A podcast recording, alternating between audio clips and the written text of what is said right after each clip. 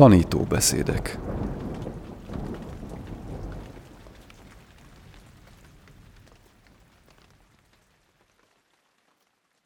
කරමීය මත්ත කුසලේන යන්තං සම්පං ප්‍රදං අභිසමෙච්ච සක්ඛෝ මුදුචසු Alja Kéma a 12 részes tanítóbeszéd sorozatának tizedik része következik. Mélyen rejlő hajlamaink címmel. Fordította Ráckis Andrea. Elmondja Horváth M. Zsófia. A legtöbb ember hajlamos mind önmagát, mind másokat hibáztatni mindazért, amit rossznak tart. Vannak, akik főleg másokat, és vannak, akik inkább önmagukat okolják. Egyik megoldás sem hasznos, és nem is hoznak békét a tudat számára. Ha tisztában vagyunk a bennünk munkáló, mélyen rejlő hajlamokkal, az segíthet abban, hogy valóban meg tudjuk fogni a minden emberi lényben domináló tényezőket. Ha megértjük, hogy ezek a hajlamok minden emberi lényben megvannak, akkor talán kevésbé hajlunk majd arra, hogy bárkit hibáztassunk, zaklatottak legyünk, vagy megbántódjunk. Ehelyett inkább a higgadt elfogadást választjuk. Sokkal elkötelezettebben dolgozunk majd ezeken a negatívumokon, ha felismerjük őket önmagunkban. A mélyen rejlő hajlamok sokkal kifinomultabbak, mint az öt akadály. Utóbbiak otrombák, és ebben a formában is nyilvánulnak meg. Érzéki vágy, azt akarni, ami az érzékek számára kellemes. Rossz akarat, harag és zaklatottság. Lustaság és tompaság, amikor semmire nincs energiánk. A lustaság a testre vonatkozik, a tompaság a tudatra. Nyughatatlanság és aggodalom, feszengés, a belső béke hiánya, a kételj, döntési képtelenség. Ezeket könnyen megfigyelhetjük mind magunkban, mind másokban. A mélyen rejlő hajlamokat viszont sokkal nehezebb tetten érni. Ezekből a forrásokból erednek az akadályok, és ahhoz, hogy megszabaduljunk tőlük, éles tudatosságra és mély belátásra van szükségünk. Ha leküzdöttük az öt akadályt, és bizonyos mértékben megszabadultunk azok legtöbb tényezőjétől, elkezdhetünk dolgozni mélyen rejlő hajlamainkon.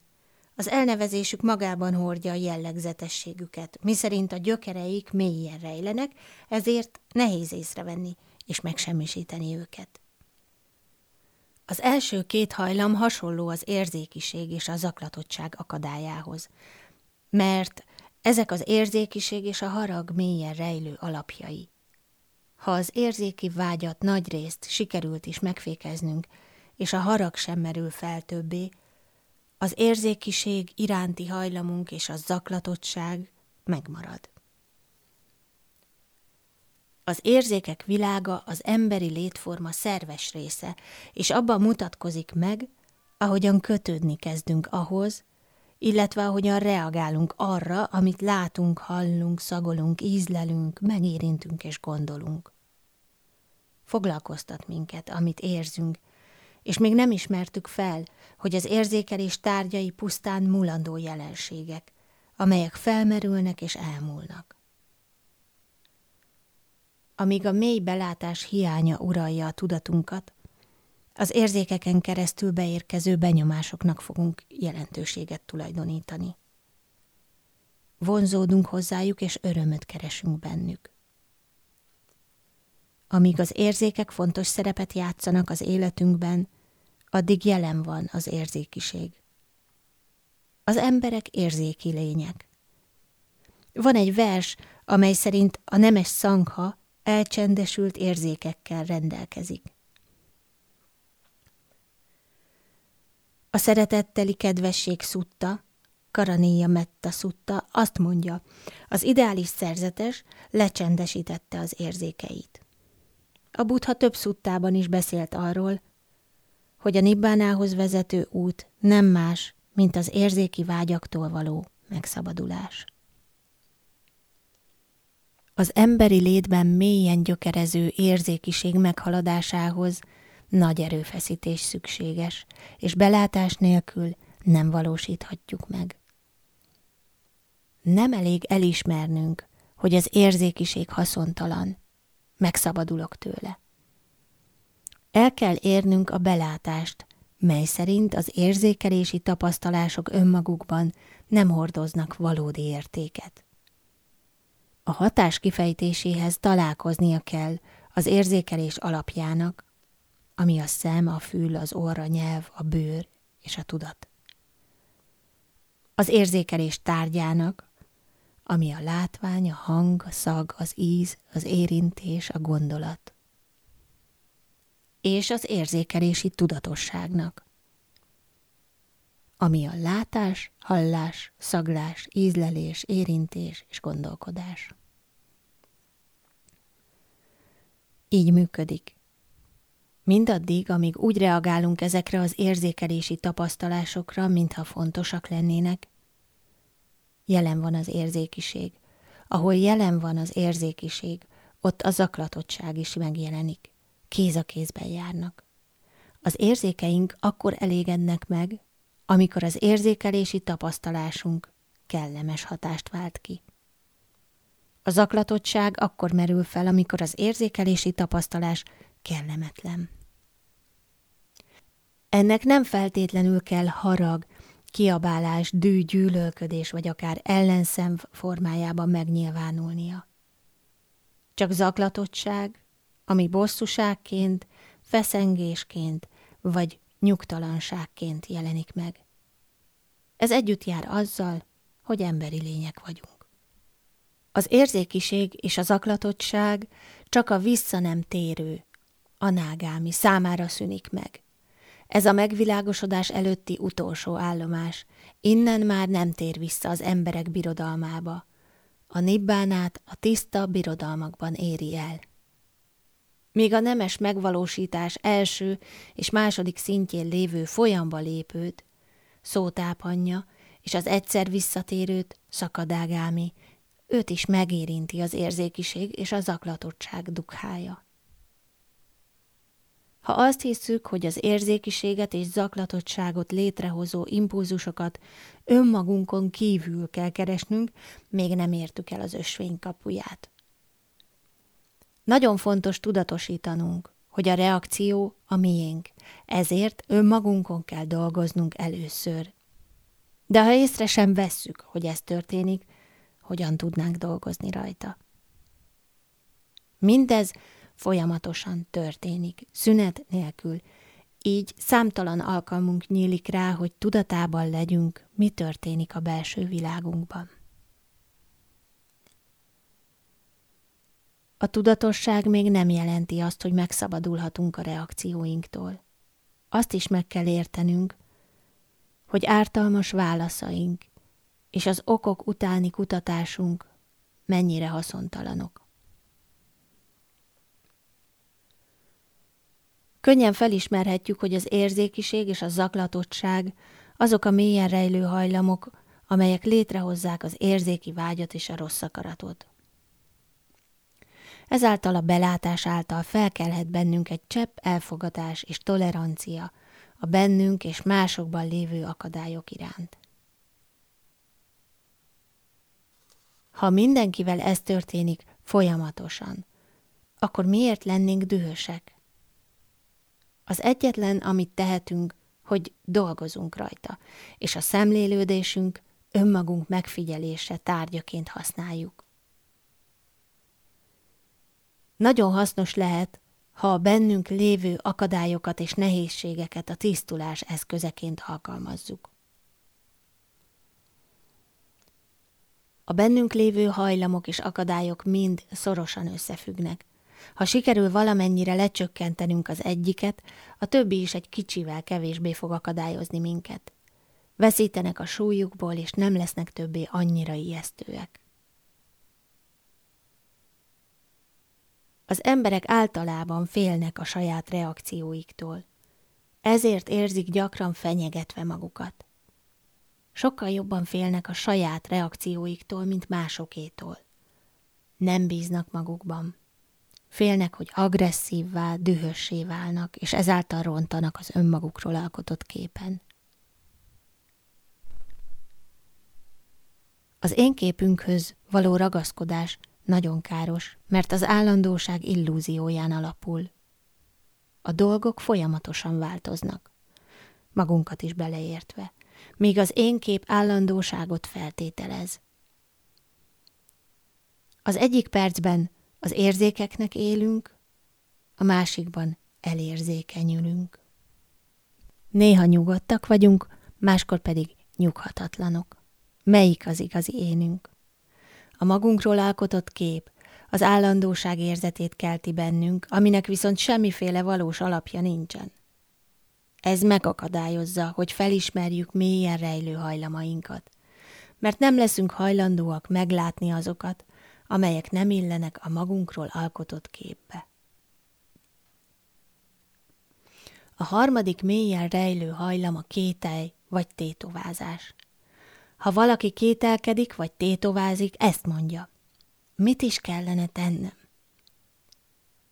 A saját utunkban és képességeinkben kételkedünk, és abban, hogy hogyan tudunk előre haladni. A kételkedés miatt nem tudjuk bölcsen felhasználni a rendelkezésünkre álló időt. Néha elpazaroljuk az időnket, vagy túlzásba viszünk valami teljesen haszontalan tevékenységet. A kételj azt jelenti, hogy nincsen belső iránytünk, amire hagyatkozhatnánk. Helyette a bizonytalanság gyötör minket. Mivel nem érezzük magunkat biztonságban, a szívünk megtelik kételjel. A biztonságot ugyanakkor sehol máshol nem találjuk meg, csak is a nibbánában. A szívünkben lévő bizonytalanság és félelem miatt jelenik meg a kételj. Ha képesek lennénk hátat fordítani nekik, és teljesen figyelmen kívül hagyni őket, sokkal könnyebben tudnánk haladni, és a teljesítményünk is megsokszorozódna. A folyamba lépéskor elhagyjuk a kéteit. Aki eléri az ösvény első megvalósítását, nem kételkedik többé, mert személyesen megtapasztalja a feltételektől nem függő valóságot, ami tökéletes ellentéte annak a relatív valóságnak, amelyben élünk.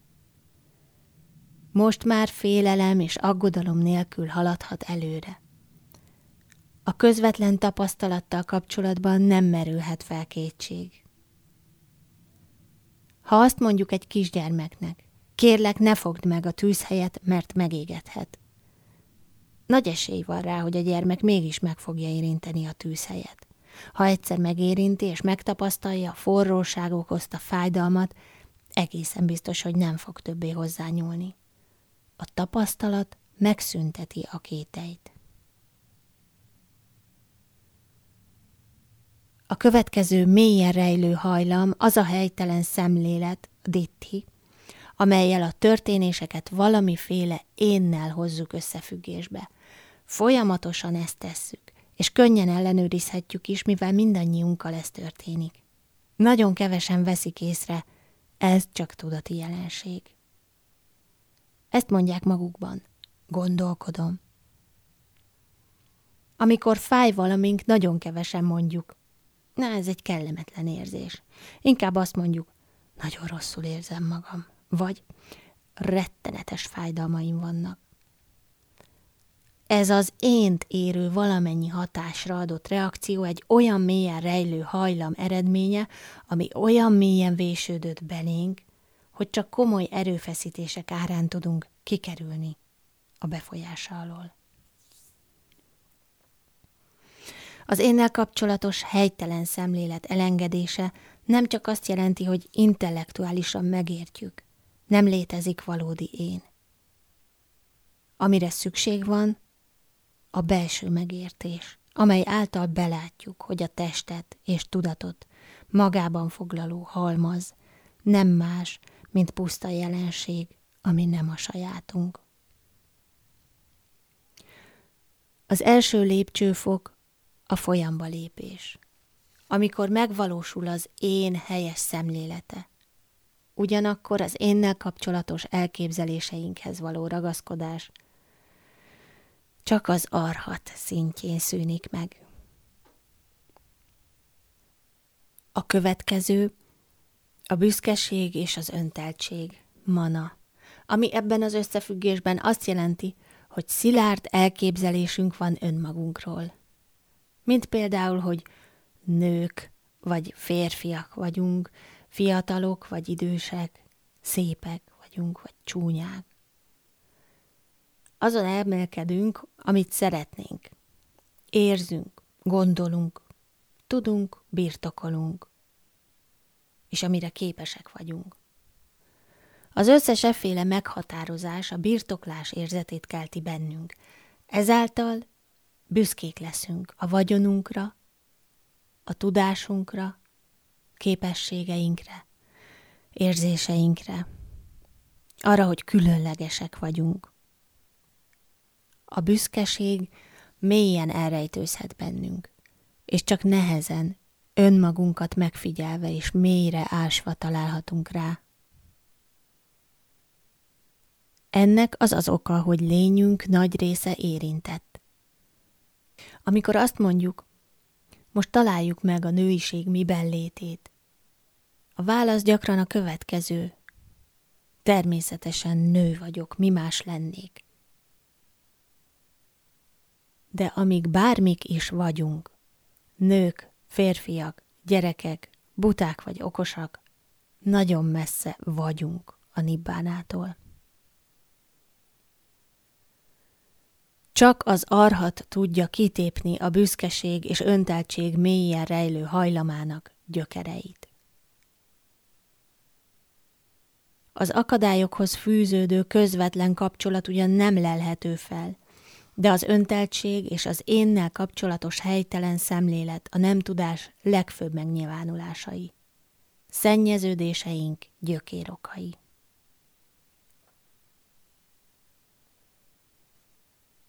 Következő állomásunk a létezéshez, bávarága, való ragaszkodás. Ez a bennünk dolgozó túlélési szindróma. Az itt léthez való ragaszkodás, hogy nem akarjuk feladni, nem állunk készen arra, hogy akár a mai napon meghalljunk. Muszáj felkészítenünk magunkat arra, hogy akár azonnal meghalhatunk. Ez nem azt jelenti, hogy meg szeretnénk halni, hanem hogy készen állunk rá. Előbbi azt jelenti, hogy igyekszünk megszabadulni a létezéstől, mert az élet túl nehéz számunkra. Ha készen állunk, az viszont azt jelenti, hogy magunk mögött hagytuk a ragaszkodást ahhoz, hogy valakik legyünk, és hogy itt legyünk, hogy mindezt bizonyítsuk, mivel beláttuk, hogy mindez tévedés. Ebben a pillanatban megsemmisül az énnel kapcsolatos helytelen szemlélet.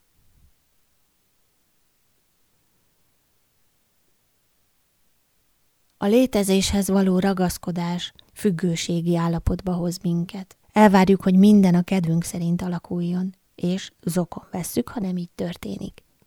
Ez haraghoz és érzékenységhez vezet. Gyakran elfelejtjük, hogy csak látogatók vagyunk ezen a bolygón, és a látogatásunk időtartama korlátozott, bármelyik pillanatban véget érhet. Az élethez való ragaszkodás rengeteg nehézséget okoz mindannyiunknak, mert mindig a jövővel foglalkozunk, így nem tudunk a jelenre koncentrálni. Ha nem a jelenben élünk, egyáltalán nem is élünk. Nem létezik élet a jövőben. Az csak képzelgés, találgatás, remény, ima. Ha valóban élni szeretnénk, és megtapasztalni a dolgokat úgy, ahogyan vannak, jelen kell lennünk itt és most minden egyes pillanatban. Ezzel együtt jár az is, hogy nem ragaszkodunk többé ahhoz, ami a jövőben fog történni velünk. Különösen, hogy továbbra is létezni fogunk-e. Elég, ha a jelen pillanatban létezünk. Ha el tudjuk engedni ezt a ragaszkodást, azzal elengedjük a jövőt is. Csak így valósíthatjuk meg az erőteljes tudatosságot, a valódi jelenlétet és a tiszta tudást. A létezéshez való ragaszkodás mindig olyan képzetet fog kelteni bennünk, hogy ha elég sokáig várunk, jobb helyzetbe kerülhetünk. Ez viszont meggátol minket a törekvésben. Törekedni csak most tudunk. Ki tudja, mit hoz a holnap. A hét hajlam közül az utolsó a nem tudás, a vidzsa. A négy nemes igazság nem tudása. A nem tudás az ok-okozati lánc úgynevezett kezdőpontja, amely újra és újra visszavezet minket a születés, halál körforgásához. A nem tudás a bölcsesség ellentéte, és ebben az összetételben arra a tényre vonatkozik, hogy nem veszünk tudomást a valóságról, mivel nem ismerjük fel, hogy valamennyi dukhánk a vágyból ered. Még akkor is, ha vágyunk történetesen üdvös. Ha a második nemes igazságot sem ismerjük, nem is beszélve a harmadik nemes igazságról, ami a nibbána, behálóz minket a dukha. A nem tudás mélyen rejlő hajlama az énnel kapcsolatos helytelen szemléletben végződik. Az én képzetében. Megmutatva, hogyan függnek össze mélyen rejlő hajlamaink. A nem tudás nélkül nem lenne érzékenység és zaklatottság, sem kételj, helytelen szemlélet, büszkeség és önteltség, sem pedig a létezéshez való ragaszkodás. Nagyon hasznos, ha kiválasztjuk azokat a tulajdonságokat, amelyek újra és újra nehézséget okoznak nekünk, és a figyelmünk fókuszába helyezzük őket. Mivel mind összefüggnek, az egyik minimalizálása segítségével a többit is kezelhető mértékűvé csökkenthetjük. Ahhoz, hogy felismerjük magunkban ezeket a mélyen rejlő hajlamokat, nagy mértékű és megfelelő figyelemre van szükség, ami időt és magányt igényel. Amíg másokkal beszélgetünk, nem fog sikerülni. Ha tiszta a tudatunk, meditációs ülésben és kontempláció közben is megtehetjük.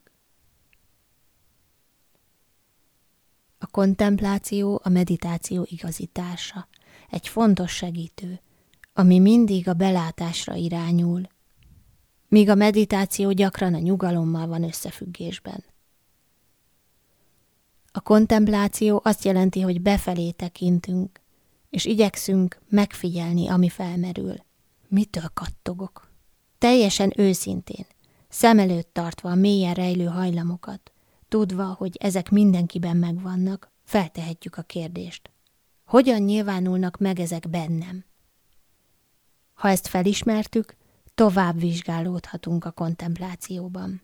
Mit tehetek azért, hogy megszabaduljak ettől a bizonyos hajlamtól, vagy legalább minimálisra csökkentsem? Minden nap időt kell szentelnünk a kontemplációra. Ha egy teljes napot eltöltünk önmegfigyelés nélkül, nem is remélhetjük, hogy a meditációban magunkba tudunk tekinteni. A meditáció és a kontempláció kiegészíti egymást, és nem is működhetnek egymás nélkül.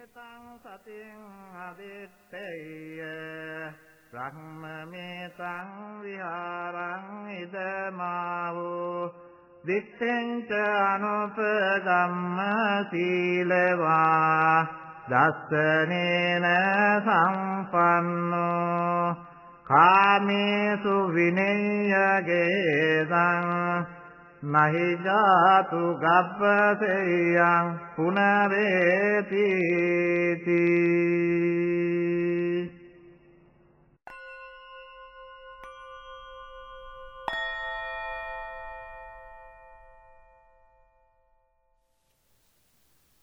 Aljakéma 12 részes tanítóbeszéd sorozatának tizedik részét hallották, Mélyen rejlő hajlamaink címmel. Fordította Ráckis Andrea, elmondta Horváth M. Zsófia. Köszönjük, hogy hallgatnak minket.